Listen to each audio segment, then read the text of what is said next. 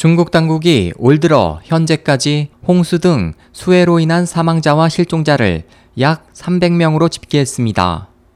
18일 관영 신화통신은 국가 홍수 가뭄예방 총지휘부 통계를 인용해 올해 1월부터 지난 8개월간 전역에서 홍수 등 수해로 232명이 사망하고 55명이 실종됐다고 보도했습니다.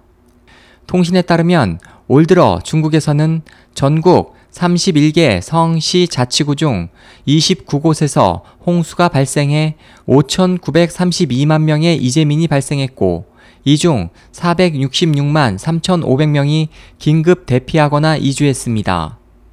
또 홍수로 83만 9천 헥타르의 경지가 농작물 피해를 입었고 11만 7,500채의 가옥이 무너져 홍수로 인한 직접적 경제 손실은 약 1,176억 위안, 약 21조 5,700억 원에 달합니다.